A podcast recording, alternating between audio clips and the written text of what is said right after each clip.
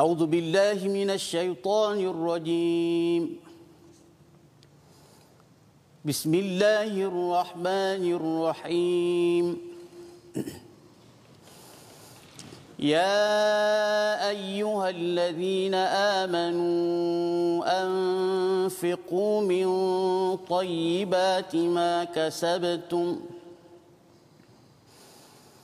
أنفقوا من طيبات ما كسبتم ومما أخرجنا لكم من الأرض.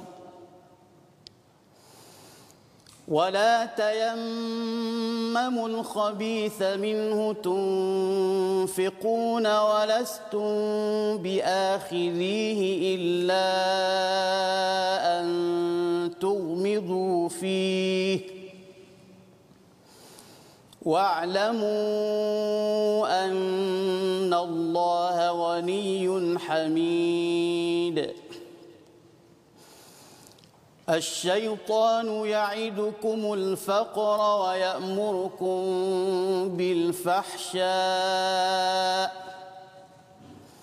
والله يعدكم مغفرة منه وفضلا. والله واسع عليم. يؤتي الحكمة من يشاء ومن يؤت الحكمة فقد أوتي خيرا كثيرا وما يذكر إلا أولو الألباب صدق الله العظيم Surah Allahul Azim. Assalamualaikum warahmatullahi wabarakatuh. Alhamdulillah wassalatu wassalamu ala Rasulillah wa ala alihi wa man walah. Asyhadu la ilaha illallah, asyhadu Muhammadan abduhu wa rasuluh. Allahumma salli ala sayidina Muhammadin wa ala alihi wa sahbihi ajma'in. Amma ba'du. Apa khabar tuan-tuan dan puan dimati Allah sekalian?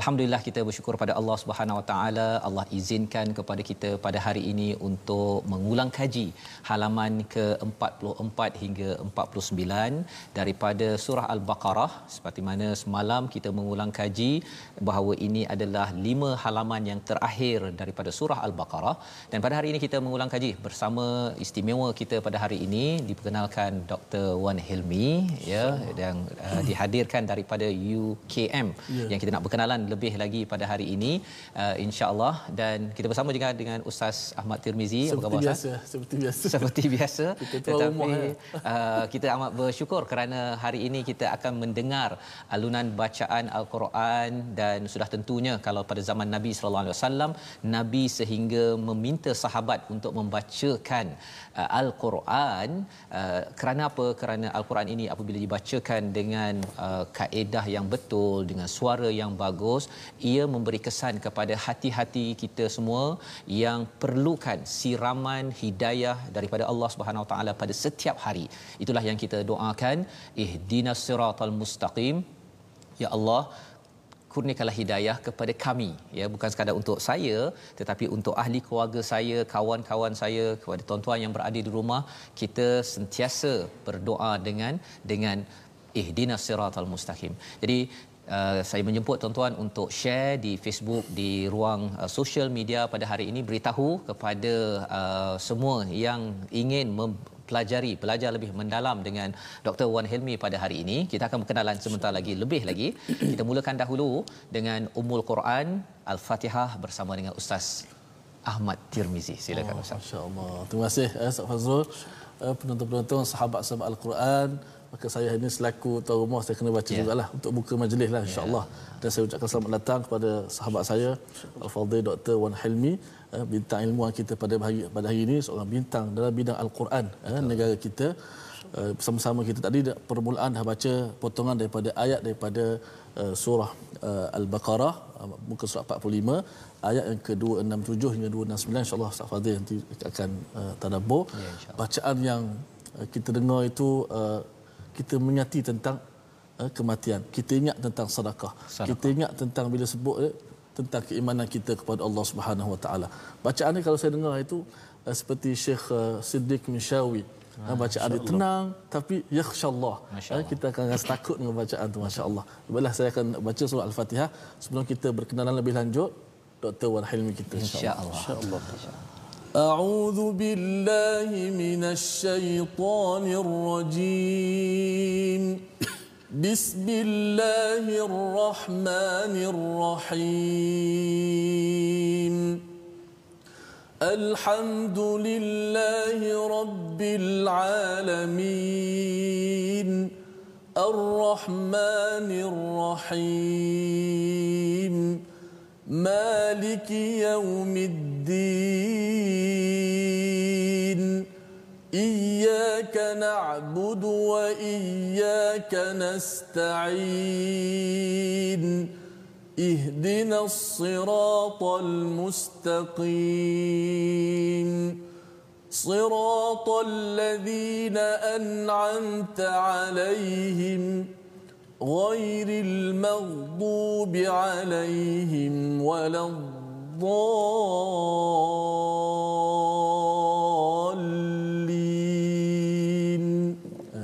Amin amin ya rabbal alamin. Alhamdulillah itu adalah bacaan Ummul Quran Al-Fatihah untuk kita mengingatkan dari masa ke semasa tentang kita memohon pada Allah Subhanahu taala, kita perlukan pertolongan, kita beribadah pada Allah pun kita perlukan pertolongan.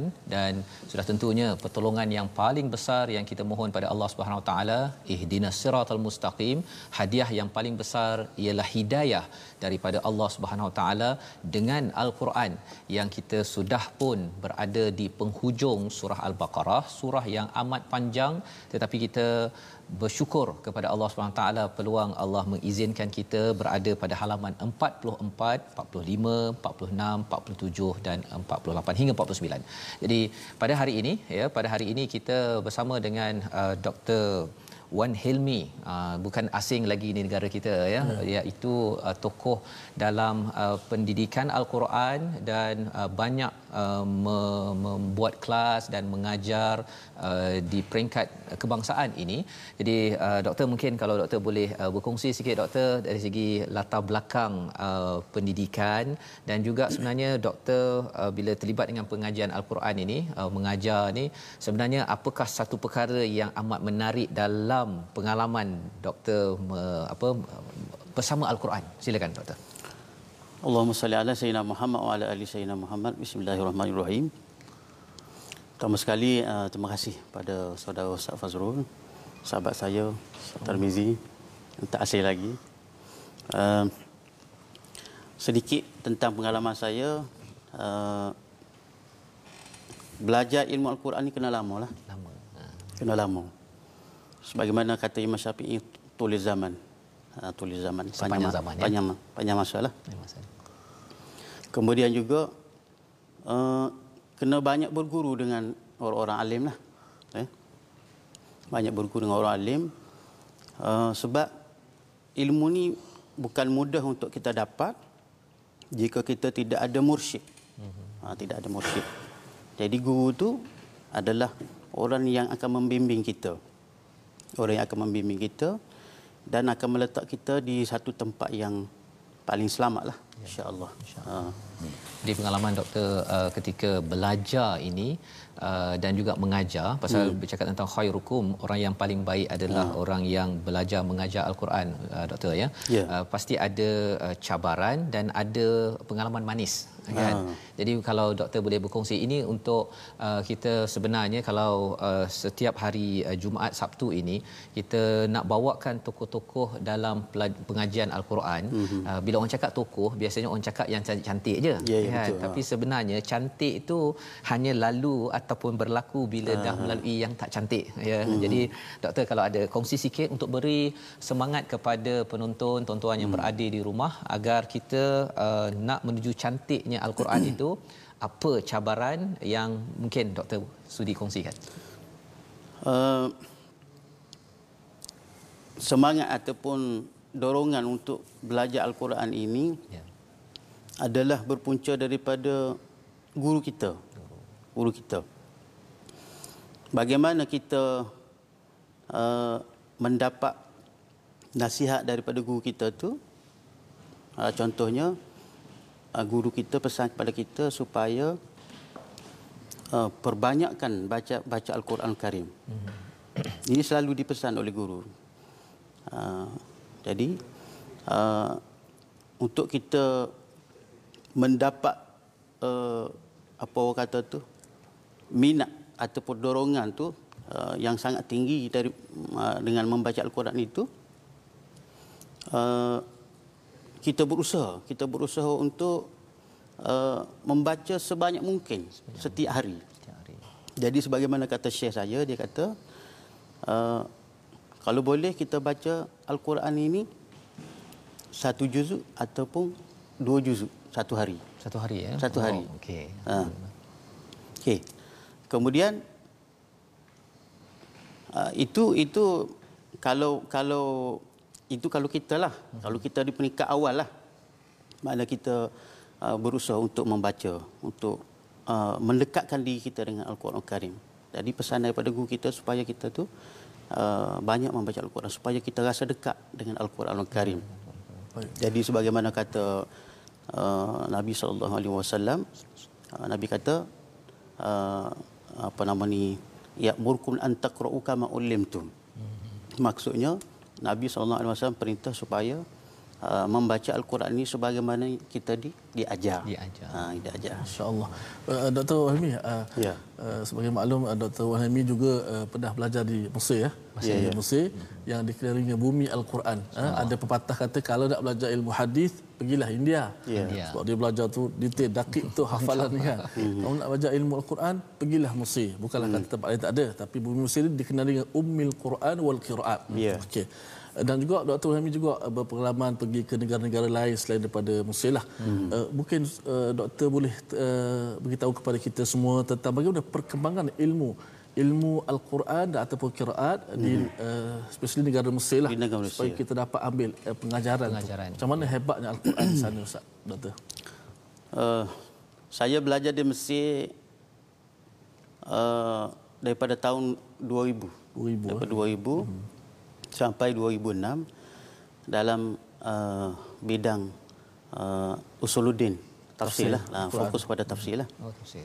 Kemudian saya balik uh, ke Malaysia tahun 2006 penghujung 2006 tetapi saya masih lagi uh, bermusafir ataupun berkelana ke Mesir mm-hmm.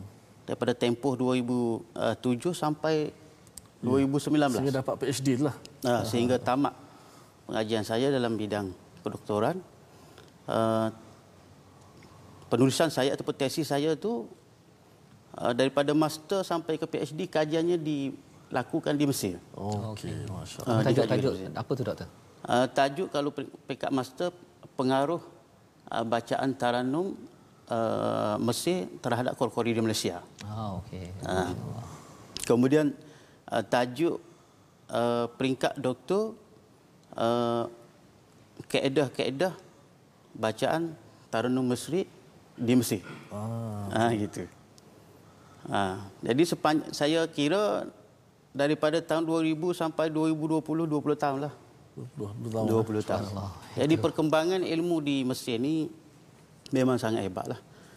Cuma kita tak terkejar nak tak untuk, untuk untuk belajar. Tak banyak terkejar, nak, tak terkejar banyak. Jadi sepanjang pengalaman saya tu saya sudah menemui hampirlah kori-kori terkenal dan kori-kori uh, besarlah di Mesir. Di Mesir. Ha, di ya, Mesir. Masya-Allah.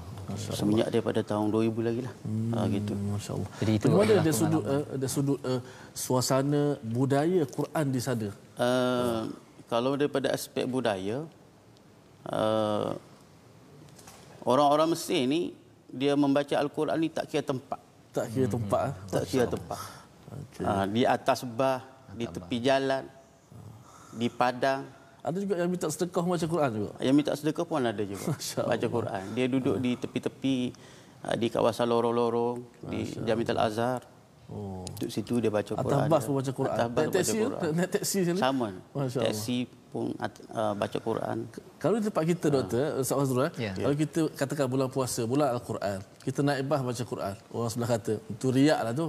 Dan Ustaz Fazrul rasa biar saja. Ya, itu itu sebabnya bercakap tentang uh, budaya kan memainkan budaya. peranan doktor ya. ya pasal bila bercakap tentang di dalam bas baca Quran hmm. bagi mereka itu adalah satu budaya yang ya. telah uh, dibina tetapi mungkin di Malaysia ini uh, mungkin ini agak pelik uh, sebelum ini kalau katakan pukul 12 orang baca Quran nah, kan ya. ya biasanya orang baca Quran ni sama ada orang tu baru lahir ya. ataupun orang tu dah nak pergi ha, itu adalah orang baca Quran pukul 12 ya. kan tapi ya. kalau pukul 12 pada setiap hari jarang uh, tapi alhamdulillah pada sekarang ini kalau hmm. dengan My Quran Time ini hmm. ada hmm. budaya itu mula berkembang dan kita harapkan kalau katakan Mesir itu satu sejarah Quran yang ya. uh, yang agung hmm. uh, kita yang berada di uh, Malaysia ini bagi tuan-tuan yang berada ada di rumah harapnya kita hmm. juga menjejak kepada bumi Mesir pada bahagian kebaikan kerana itulah tempat uh, dua dua dua insan lah ya kalau kita cakap yang baiknya Nabi Musa, Nabi Yusuf yeah. di situ.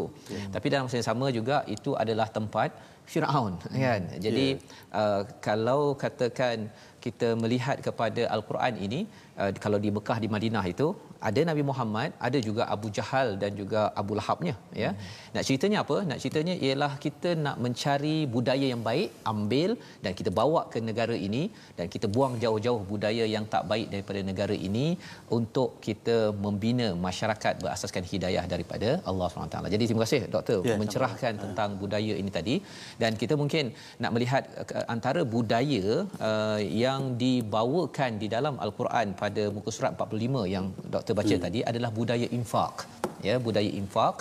Uh, ayat uh, pada buku surat 46 pun bercerita tentang infak.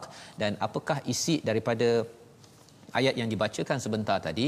Allah menyatakan pada ayat 267 ya ayyuhallazina amanu wahai orang beriman infaklah daripada yang baik-baik daripada apa yang kamu usahakan dan juga apa yang kami keluarkan untuk kamu daripada bumi ya wala tayammamu jangan pilih yang khabith yang buruk-buruk sahaja bagi uh, tapi yang baik-baik kita simpan ini yang Allah ingatkan dan kalau doktor pengalaman yeah. pasal dah lama dekat ke Mesir itu uh-huh. ya budaya infak di Mesir ini doktor ya kalau yeah. doktor boleh kongsikan sikit pasal satu budaya baca Quran yeah. tapi bila Quran banyak disentuh pada juz yang pertama. Mm-hmm. juz ketiga ni banyak cerita pasal infak. Uh, ada kaitan antara Quran dan infak. Yeah. bagaimana budaya infak di Mesir doktor? Kalau boleh kongsikan. Uh, sepanjang pengalaman saya di Mesir uh, tentang infak orang Arab dia pemurah. Pemurah. Pemurah. Ya. sangat pemurah. Saya ada satu kisah dengan Arab. Mm-hmm. di mana kalau kita tak datang rumah dia untuk ambil duit dia marah oh ha. bukan pasal tak payah datang lagi tak, juga kan ha, dia marah ha, kalau setiap bulan saya akan pergi rumah dia kerana dia telefon untuk pergi ambil uh, apa nama duit. Oh, subhanallah. Ha. Satu, yang kedua, pengalaman saya uh, belajar atau berguru dengan seorang syekh. Mm-hmm. Kalau kita pergi belajar dengan dia, kita tak bagi duit kat dia. Dia pula bagi duit kat kita. Ha, jadi dia Al-Quran dengan infak tu tidak tidak boleh berpisah. Tidak berpisah. Tidak boleh berpisah. Masya-Allah. Ya, saya dengar di di ha. Ada kementerian wakaf eh ha. yang kalau kita belajar dekat universiti saya pernah belajar juga 3 tahun di sana tak lama macam doktor lah. Ha, kita punya buku teks semua mengajar al-Quran agama semuanya ditanggung semua oleh semua di di diinfakkan, ya, semua diwakafkan. Diwakafkan. Dia dia dia, uh, dia buat satu kitab kemudian uh, sebelum dia nak cetak kitab tu dia dapatkan wakaf ataupun infak daripada sesiapa saja. Sesiapa saja. Jadi maksudnya budaya Quran yang doktor cakap ha. tadi itu dia bukan sekadar baca Quran bukan. tetapi dia memberi kesan kepada budaya Ke, infak kepada wakaf sedekah itu dalam infak dalam negeri Betul. itu ha. walaupun kita dengar sejarah uh, apa pergolakan yang berlaku itu hmm. satu kepada kumpulan yang hmm. uh, yang tidak berimpak ataupun yeah. tidak uh, committed dengan Quran tetapi ha. rupanya Quran ini uh, memberi kesan yang besar doktor. Dan ya. satu lagi. Ya. Jamiatul Azhar itu, Universiti Azhar itu itu adalah sistem pendidikan wakaf. wakaf. Masya-Allah.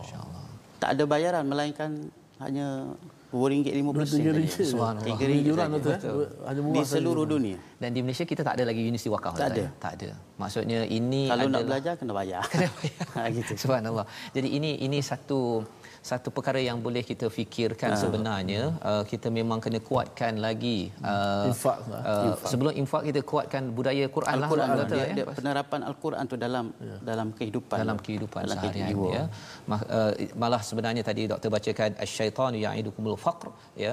Pada ayat 268 syaitan menjanjikan kefakiran dan menyeru kepada kekejian Allah meng, uh, menjanjikan maghfirah keampunan dan juga fadla ya kurniaan. Wallahu wasiun alim. Allah Maha luas Allah Maha mengetahui.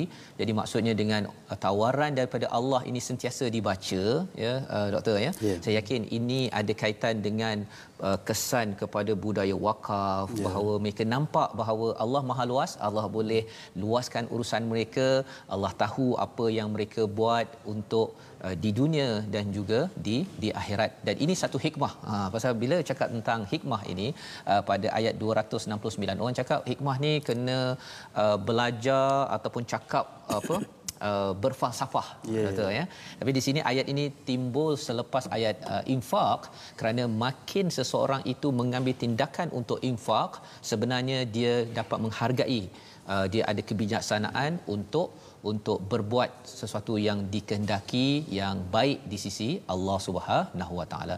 Alhamdulillah kita uh, melihat kepada muka surat 45, 46 dan juga uh, 46 ini tadi bercakap tentang infak dekat dengan uh, kehidupan uh, doktor bila banyak Uh, pergi ke Mesir tersebut.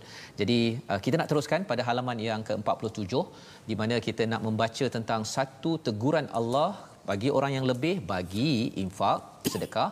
Bagi orang yang tak ada kita bagi pinjaman. Tetapi jangan sampai mengenakan riba. Ha, mungkin di sini saya jemput doktor untuk bacakan ayat 275 halaman 47 dan juga uh, ayat 276 untuk sama-sama kita ingatkan kalau orang Mesir itu diingatkan baca banyak kali memberi kesan harapnya kita baca banyak kali ini memberi kesan kepada kita membina budaya di negara ini insya-Allah. Silakan doktor. Alhamdulillah minasyaitonirrajim.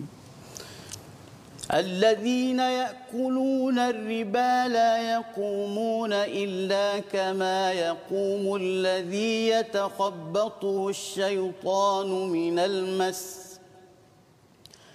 ذلك بأنهم قالوا إنما البيع مثل الربا وأحل الله البيع وحرم الربا فمن جاءه موعظة من ربه فانتهى فمن جاءه موعظة من ربه فانتهى فله ما سلف وأمره إلى الله.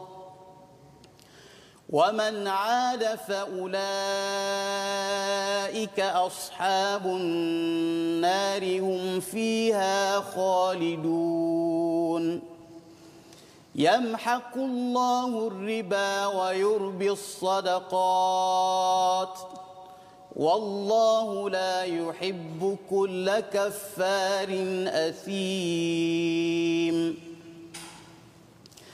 إن الذين آمنوا وعملوا الصالحات وأقاموا الصلاة وآتوا الزكاة إن الذين آمنوا وعملوا الصالحات وأقاموا الصلاة وآتوا الزكاة وأقاموا الصلاة وآتوا الزكاة لهم أجرهم عند ربهم لهم أجرهم عند ربهم ولا خوف عليهم ولا هم يحزنون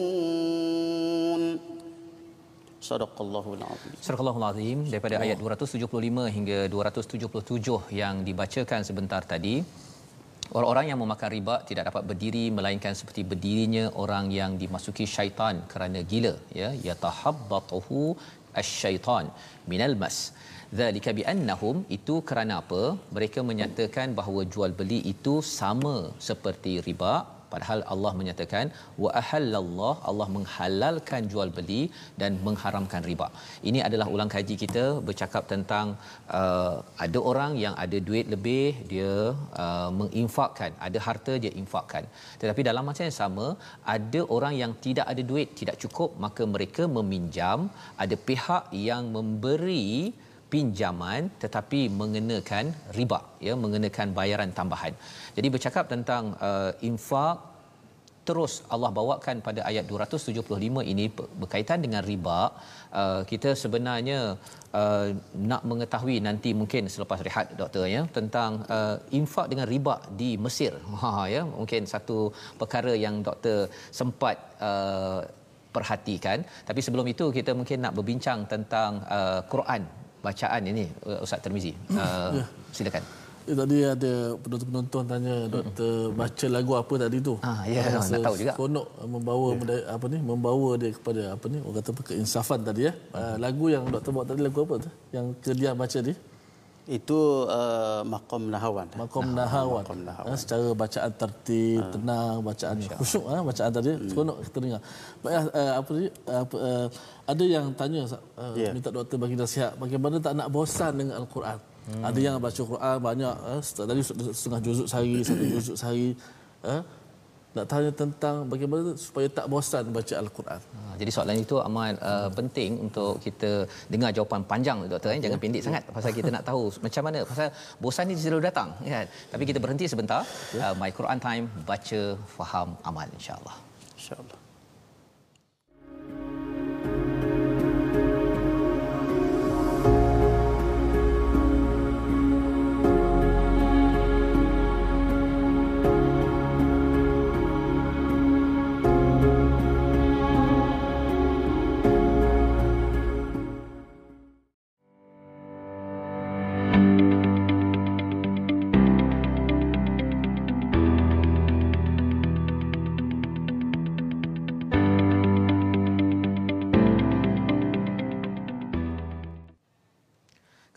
um, Quran Time baca faham amal. Alhamdulillah pada hari ini kita bersama dengan tetamu istimewa Dr. Wan Hilmi daripada Universiti Kebangsaan Malaysia untuk sama-sama kita belajar apakah yang ada uh, dalam pada halaman 45 hingga 49 dan uh, sebentar tadi kita mendengar bacaan yang uh, amat-amat uh, memberi kesan kepada hati kita. Dalam masa yang sama juga kita belajar uh, rupa-rupanya makin banyak kita membaca al-Quran ini memberi kesan kepada budaya sedekah, infak dan wakaf yang diperhatikan di bumi Mesir. Dan perkara ini juga boleh kita peroleh insya-Allah bila kita makin lagi menyebarkan budaya membaca al-Quran ini di mana jua walaupun mungkin uh, di dalam bas ataupun di ladang seperti mana yang sebahagian daripada rakan-rakan kita yang berada uh, dalam My Quran Time ini uh, sedang ikuti sekarang ya dan inilah yang kita ingin kembangkan dan sebentar tadi kita ada soalan daripada ustaz uh, Wan uh, Ustaz Ahmad Tirmizi ya berkaitan dengan uh, bosan tadi ustaz. Ya, uh, kalau ustaz boleh ulang balik soalan mungkin ada yang tertinggal sebelum ya. kita jemput Dr Wan Helmi uh, berkongsi tips Baik. dan panduan hmm. insya-Allah. Masya-Allah. Eh? Sebelum tu saya ajak sahabat-sahabat Al-Quran untuk kita bergabung di platform rasmi kita. Hmm. Seperti biasalah kita ada Facebook, ada YouTube, ada Instagram. Boleh sama-sama melalui Facebook ataupun sahabat Al-Quran my hashtag Quran Time dan my hashtag Quran Time. Juga boleh tonton YouTube my hashtag Quran Time Official dan Instagram My Quran Time Official. Sama-sama kita bertemu di sana bergabung untuk menyebarkan maklumat insya-Allah. Insya Baik, kita kembali pada soalan tadi. Ya, Sebelum ya. nak apa yang kata oh seronok dengan bacaan Dr. Halimi tenang saja. Ya, Satu-satu dialunkan dengan dengan apa ni suara yang orang kata apa perlahan tapi uh, maknanya sampai masya-Allah. Baik doktor supaya kita tak bosan dengan al-Quran. Al-Quran ni ada 30 juzuk, 114 ya. surah. Dengan ayat-ayatnya ada yang mudah ada yang susah dan sebagainya bagaimanakah supaya kita tak bosan dengan al-Quran ya pertama sekali uh, kena ikhlas lillahi taala lah. Uh, kita belajar ni pertama sekali ikhlas lillahi taala. Apabila telah mencapai ikhlas lillahi taala tu kita akan belajar kita tidak melihat kepada masalah yang mendatang. Masalah yang hadir dalam kehidupan kita. Itu yang pertama. Kemudian yang kedua, apabila sebut berkenaan dengan belajar, yang kita naknya, yang kita maksud yang yang kita hendaknya adalah supaya kita tidak berlaku uh, bosan dalam uh, membaca Al-Quran. Hmm. Yang kita nak itu. Hmm. Jangan bosan untuk kita membaca Al-Quran. Tetapi di sana terdapat uh, benda-benda yang perlu kita ambil, yang, yang perlu kita dapatkan lah. Uh, apa dia yang perlu kita dapatkan? Semua ilmu yang nak yang nak uh, baca Al-Quran yang, yang kita nak adalah baca Al-Quran itu supaya kita tidak merasa merasa bosan pada diri kita. Tetapi yang kita nak adalah belajar ke semua ilmu. Ilmu. Yang naknya baca Quran supaya tak bosan. Mm-hmm. Tapi kita kena belajar semua benda berkait dengan Al-Quran. Baik ilmu tajwidnya, baik ilmu kiraatnya, baik ilmu taranumnya, baik ilmu tadabburnya. Ya, betul. Baik ilmu qasasul Quran, baik ilmu loghah, baik ilmu tafsir, ilmu dan sebagainya. Ha, supaya kita akan menimbulkan minat yang lebih kuat hmm. dorongan tu dalam hati kita dalam perasaan kita maksudnya tu. tadi doktor maksudkan ha. ialah uh, apa bosan tu memang ada cabaran halangan Mem- memang tapi ada. kita kena tengok yang akan dapat ya, nanti yang ha, nak nak kena kumpul semua nak benda kumpulkan ya apabila semua dah ada daripada diri kita ni barulah kita akan bila kita baca Quran pertama kita baca Quran kita nak melihat kepada hukum tajwid hmm. yang kedua nak melihat kepada apa melihat kepada dari segi usul riwayat usul ah, semasa kita baca Quran ni ada kaedah-kaedah yang tertentu dalam periwayatan. Contohnya kalau kita baca Hafsun, kita baca Hafsun, ada kaedah-kaedah yang tertentu dalam uh, riwayat Hafsan anak Asim. Mhm. Dan kaedah-kaedah tersebut diambil daripada mana? Diambil daripada uh, periwayatan. Belajar daripada guru ke guru-guru itu. Yang ketiga, apa yang kita nak lihat ialah dari segi uh, bahasa lughah hmm. dari segi lughawi dari segi bahasa ha, contohnya kalau untuk memahamkan lagi kaedah apabila kita membaca kita nak dapatkan keseronokan tu kita nak tahu dari segi apa dia punya uh, susunan bahasa al-Quran tu hmm. ha, kita belajar contohnya kalau kita baca lah فمن جاءه موعظة من ربه فانتهى فله ما سلف وأمره إلى الله itu adalah susunan Al-Quran Al-Karim. Mm-hmm. Kemudian yang lain-lain lagi boleh kita tadabbur makna ayat, ah, tahu berkenaan dengan kisah-kisah yang terdapat dalam Al-Quran Al-Karim. Ha. Jadi itu adalah kaedah bagaimana kaedah. kita nak ha. me, mengelakkan daripada bosan daripada bosan ya, tadi bosan pasal maksudnya uh, ada benda yang macam-macam kita ya macam-macam dalam dalam tu dalam bacaan tu Al-Quran ha. tu ya yang kita kena siapkan yeah. ialah dia seperti bina bangunan lah yeah, ya, ya. uh, ustaz ya maksudnya kalau nak bina satu satu tunggu sampai 2 3 tahun memang lama tu yeah, dia tak payah tunggu 2 3 tahun yeah. 1 2 jam pun dia ha, ha. tak tahan dah kan yeah, tetapi yeah. bila ada sesuatu yang manis di sebalik proses itu ha. ketika kita tadi ustaz cakap ha. eh saya tak tahu ni kalau saya belajar sikit ilmu tajwid tadi ha. nanti saya dapat tahu senang cara saya nak keluarkan bunyi uh, jim ke ha, ain ke yeah. maka kesannya uh, kita akan lebih lagi bersemangat dan hmm. tidak lagi rasa proses tu membosankan membosankan ya, masyaallah ha. itu adalah uh, satu perkara yang uh, penting diberi perhatian uh, kepada kita maksudnya uh, bersedialah untuk bertemu apa kejutan demi kejutan kemanisan demi kemanisan uh, ketika membaca al-Quran barulah kita tidak mudah untuk di diasak oleh kebosanan dalam kita membaca membaca yeah. al-Quran. Jadi uh, doktor ya tadi uh, itu yeah. berkaitan dengan bacaan dan kemudian bercakap tadi tentang uh, ayat yang doktor baca tadi ayat 275 hmm. uh, tentang riba yeah. ya. Uh, bila ayat tentang infak ini pada muka surat 44, hmm. 45, 46, 47 tuan-tuan boleh perhatikan uh, tiba-tiba wujud ataupun hadir ayat pasal riba ya. Hmm. Jadi dalam konteks doktor pasal dah lama pergi ke Mesir tersebut tadi nampak di Mesir ada wakaf kan hmm, ada yeah. infak kerana baca banyak al-Quran. Uh, riba ni macam mana pula doktor? Uh, al-Quran ni dia apabila datang benda yang baik hmm. dia depan dia tu ada benda yang buruk. Aha. Uh, benda yang buruk. Contohnya kalau ada uh, apa nama ni wakaf dia akan ada benda buruk iaitu riba. Riba. Okey. Uh, wakaf tu benda bagus. Hmm. Kemudian lagi ada benda baik seperti jual beli. Betul. Ha, depan dia tu ada riba. Riba. Ha. Kemudian lagi ada benda bagus lagi seperti uh, hadiah, mm-hmm.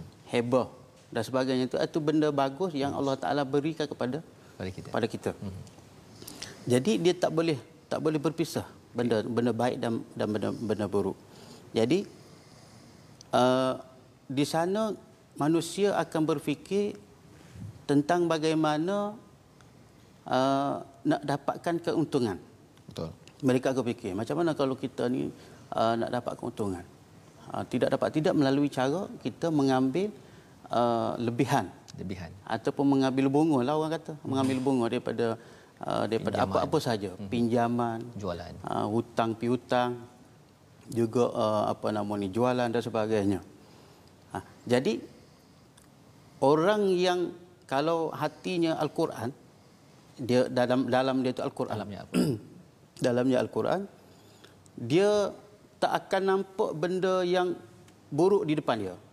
Hmm. Dia tak akan nampak benda buruk. Benda riba dan sebagainya lah. Dia, tak ha, dia akan fikir bagaimana cara dia nak uh, elakkan daripada uh, perbuatan riba, itu. Dia nak untung juga. Ha, dia nak untung juga tapi, tapi dia elak bagaimana.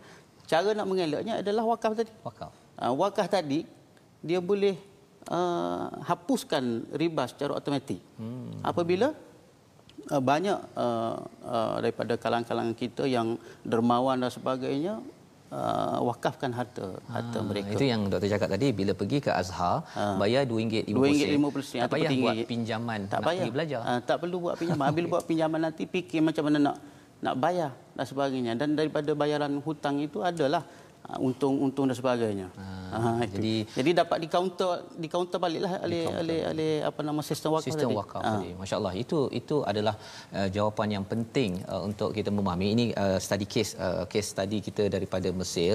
Uh, walaupun di Mesir itu ada bank-bank yang ada. ribawi saatnya ha. tetapi maksudnya uh, contoh uh, dalam uh, Azhar itu bila pelajar tak perlu bayar sampai beribu-ribu tak perlu buat pinjaman ha, tak perlu. Maka akhirnya pelajar yang balik ha. daripada pada Azhar itu ya, ya. tak ada fikir pasal nak bayar hutang. Ha. Kalau hutang satu hal, tapi kalau hutang yang ada riba inilah hmm. yang uh, amat uh, berlaku luas di negara ini hmm. yang sebenarnya bagi tuan-tuan yang mengikuti My yeah. Quran Time ini ini peluang di mana kita menguatkan lagi uh, bacaan al-Quran, memahaminya dan dengan itu kita walaupun mungkin wakaf kita seringgit, dua ringgit, lima puluh ringgit tetapi ia membina kekuatan ekonomi agar sistem riba ini akhirnya kita ketepikan uh, dengan izin dengan bantuan daripada Allah Subhanahu uh, jadi uh, saya uh, mungkin boleh boleh tambah sikit ya, ya lagi ya, uh, apa nama ni uh, sebab uh, wakaf uh-huh.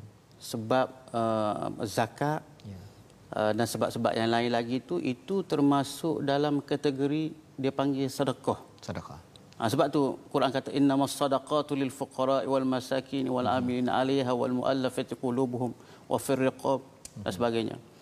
Dalam ayat yang ke-47 ni ada di ada di apa ni dijelaskan ataupun di dimuktamadkan. Mm-hmm. Ada dijelaskan ataupun dimuktam ataupun di di apa di uh, signifikankan uh, apa nama ni sedekah. Uh, bahawa uh, sedekah bahawa Allah Taala akan uh, menghapuskan riba wa yurbis sadaqah dan men, menye, men, menyuburkan sedekah. sedekah. Ha gitu. Ha, ayat 200 ha, 276. Ha, jadi nak sebutnya kata nak sebutnya kata sedekah tu besar, luas. Ha, luas. Apa nama ni harta harta wakaf zakat dan sebagainya lah. Jadi ha. maksudnya uh, Allah menyuburkan sedekah dan salah satunya tadi wakaf dan sebagainya itu ha, dia automatik dia menghapuskan riba tu. Menghapuskan. Ha, Jadi itu formula dalam ha. ayat yang pendek ni sebenarnya. Ha, Ayatnya pendek. pendek 276 tetapi ini memberi um, uh, pedoman sebenarnya pasal tentang isu ekonomi ni Ustaz yeah, yeah. ini berlaku di mana-mana malah hmm. sebenarnya uh, perkara ini kalau di Mesir ataupun di Mekah ke di Madinah benda ni uh, sudah uh, diamalkan yeah. tetapi bila ada sahaja orang-orang yang membawa sistem riba ini ke dalam sesuatu negara mm. ataupun negeri maka kalau Quran ini diketepikan yeah. akhirnya uh, kembali baliklah yamhaqullah mm. itu Allah menghancurkan uh, keberkatan daripada riba itu sehingga kan negara itu pun yeah. ya negara uh. negeri keluarga akan hancur keberkatan disebabkan perkara ini tidak diambil perhatian. Hmm. Jadi uh, alhamdulillah ini pelajaran ulang kaji kita pada hari ini pada ayat 276 dan kita nak bergerak kepada uh, muka surat 48 dan 49. Uh, dua muka surat yang terakhir di mana ayat pada muka surat 48 itu ayat yang panjang, ayat terpanjang ustaz ya. Ya, ya uh, ayat ini kita kita taklah baca, tuan-tuan boleh baca di rumah nanti. Ya. Kita mengulang kaji kepada ayat 283 dan 284. Ha, mari sama-sama kita buka pada uh, muka surat 49 dan saya persilakan sekali lagi Dr. Wan Helmi untuk membacakan ayat 283 284 dan mungkin uh, doktor nanti pun boleh berkongsi atas tu pasal hutang kan di yeah. bawah itu berkaitan dengan lillahi ma fis samawati wa ma fil ard uh, ada kaitan ke tak ada kaitan ke yeah, yeah. mengapa ayat hutang masih ada lagi di muka surat akhir surah al-baqarah jadi silakan doktor untuk baca أعوذ بالله من الشيطان الرجيم. وإن كنتم على سفر ولم تجدوا كاتبا فرهان مقبوضه فإن أمن بعضكم بعضا فليؤد الذي اؤتمن أمانته وليتق الله ربه ولا تكتموا الشهادة ومن يكتمها فإنه آثم قلبه والله بما تعملون عليم. لله ما في السماوات وما في الأرض وإن تبدوا ما في أنفسكم أو تخفوه يحاسبكم به الله. فيغفر لمن يشاء ويعذب من يشاء. والله على كل شيء قدير. صدق الله العظيم. Surah Al-Azim ayat 283 dan 284 dan jika kamu bermusafir dan tidak mendapatkan seorang penulis maka hendaklah ada barang jaminan yang dipegang. Istilahnya farihanum maqbudah. Tetapi jika sebahagian daripada kamu mempercayai sebahagian yang lain hendaklah yang dipercayai itu menunaikan amanah dan hendaklah dia bertakwa kepada Allah Subhanahu Wa Taala Tuhannya. Dan janganlah kamu sembunyikan kesaksian kerana barang siapa menyembunyikannya sesungguhnya hatinya kotor. Berdosa Allah Maha mengetahui apa yang kamu lakukan. Jadi ini adalah daripada ayat 283 menceritakan tentang kewajipan bagi orang yang berhutang ya walaupun tidak sempat ditulis ataupun tidak ada uh, rahan ataupun gadaian yang di uh, diletakkan sebagai jaminan apabila kawan kita memberi pinjaman ya hutang ia adalah amanah daripada Allah Subhanahu Wa Taala. Ia bukan lagi sekadar hutang. Orang cakap bahawa ini adalah hutang hutang dengan bank hutang dengan kawan dan sebagainya.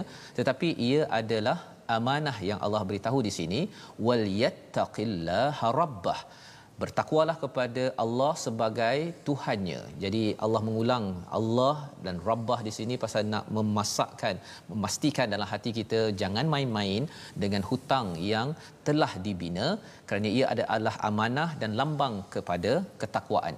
Jadi di dalam ayat ini uh, pada doktor kalau yeah. kita lihat 283 diikuti 284 hinggalah ke hujung surah al-Baqarah. Hmm. Uh, mengapa doktor? Ya kalau katakan yeah. doktor boleh cerahkan lagi kepada saya kepada uh, penonton di rumah uh, hutang ini mengapa sampai ke hujung masih lagi dibicarakan? Ha silakan.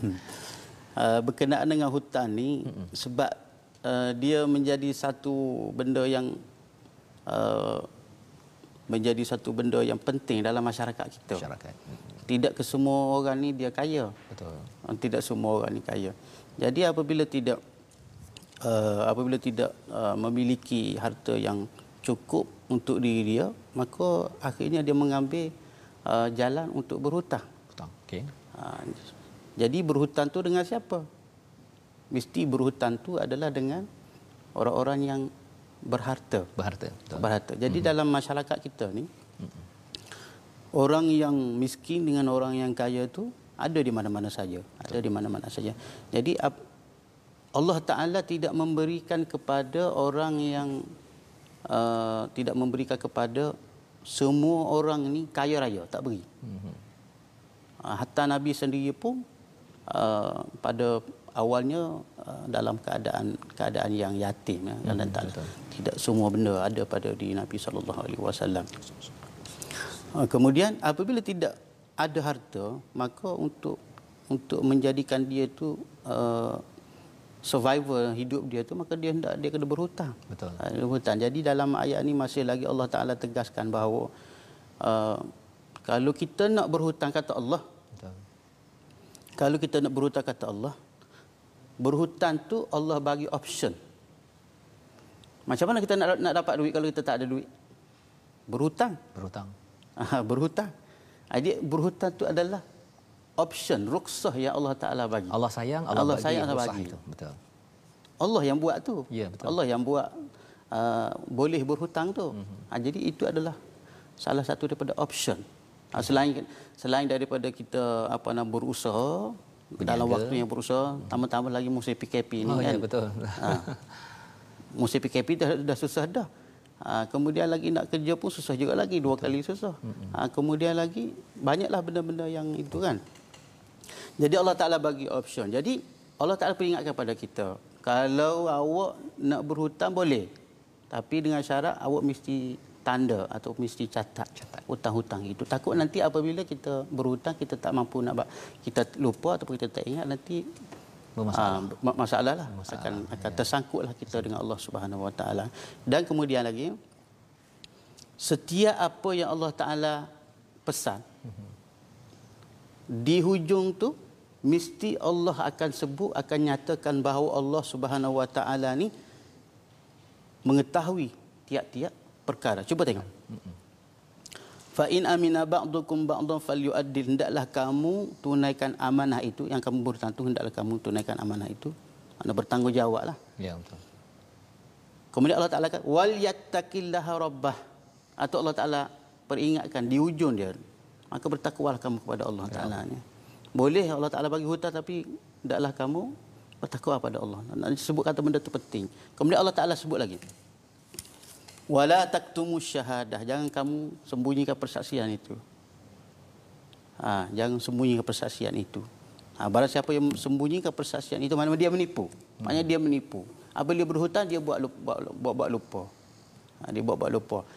Allah Ta'ala sebut, fa innahu asimun qalbuhu. Sesungguhnya dia itu berdosa hati dia berdosa. Hati berdosa.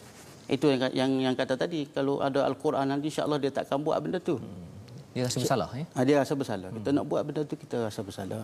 Kemudian Allah Taala pesan di hujung wallahu bima ta'maluna ali. Setiap apa yang ada masalah di hujung dia ada ada solusi. Hmm. Apa saja cuba cuba perhati. Cuba perhati ya. Eh. Ha, kemudian yang lain-lain pun sama juga Allah Taala sebut. Mm-hmm. Pun ada wallahu wallahu ala kulli syai'in qadir wa ilaikal masir dan sebagainya lah. Ha, Jadi itu. maksudnya di sini uh, hutang ini uh, memang satu rusah Allah satu berikan ruksah, satu ya, option yang Allah Taala bagi. sayang ya. Allah ya. sayang tahu ada orang yang perlukan ha. tetapi jangan sampai uh, gunakan rusah itu tanpa ikut pada peraturan. Ha, ha dia ya. dia mesti macam ni mesti Allah Taala kalau bagi rukhsah tu mesti bertanggungjawab. Ha mesti beramanah lah. Ha, jangan bila nak bila tak ada benda nak benda bila nanti bila dah dapat benda kita pun Betul. entah mana. Dia kalau katakan bertanggungjawab tu doktor ya bila katakan dah diberi empat rakaat ha. boleh dua rakaat kan. Ha. Ada orang dia pergi jamak eh, dan kasarnya lima-lima waktu sekali ha. kan itu tak bertanggungjawab. Ha, okay. Jadi ha. ini pelajaran penting untuk kita uh, lihat kepada ayat 283 Allah uh, memberi keringanan kemudahan untuk kita adalah untuk kita bertanggungjawab memanfaatkan uh, keringanan ini daripada Allah Subhanahu Wa Taala. Kerana Allah tahu ya Allah tahu uh, apa yang kita sembunyikan dan apa solusi kepada apa yang sedang kita hadapi. Dan ini uh, menghujungkan berada di bahagian penghujung di mana kita tahu bahawa Allah ini uh, menguasai segala-galanya pada ayat 284 dan 285 itu adalah perjuangan rasul ya. Perjuangan rasul di highlight diberi penekanan di, uh, di apa apabila bercakap tentang kulun amana billah uh, percaya kepada rasul ataupun kepada Allah pada malaikat pada kitab dan pada rasul itu perjuangan rasul ini adalah untuk memastikan manusia ini kembali balik kepada Allah Subhanahu Wa Taala macam doktor cakap tadi lah ya maksudnya kalau hati itu dah rasa dah dah athimun qalbu hmm. tadi hmm. penuh dengan dosa dah rasa hmm. tak takut hmm. jadi masa hutang uh, memang ha. apa penuh dengan ha. apa kata-kata manis doktor ha, kan ya, tapi bila dah berhutang katanya memang istilah zaman sekarang ni hmm. uh, kata longkang ustaz. Ha kan orang yeah. kejar dia apa ke dia kata sampai dia marah orang yang ha. minta hutang. Kita nak nak minta hutang pun malu kan. malu kan. Jadi inilah perjuangan Rasul, itulah juga perjuangan kita semua tuan-tuan dengan apa?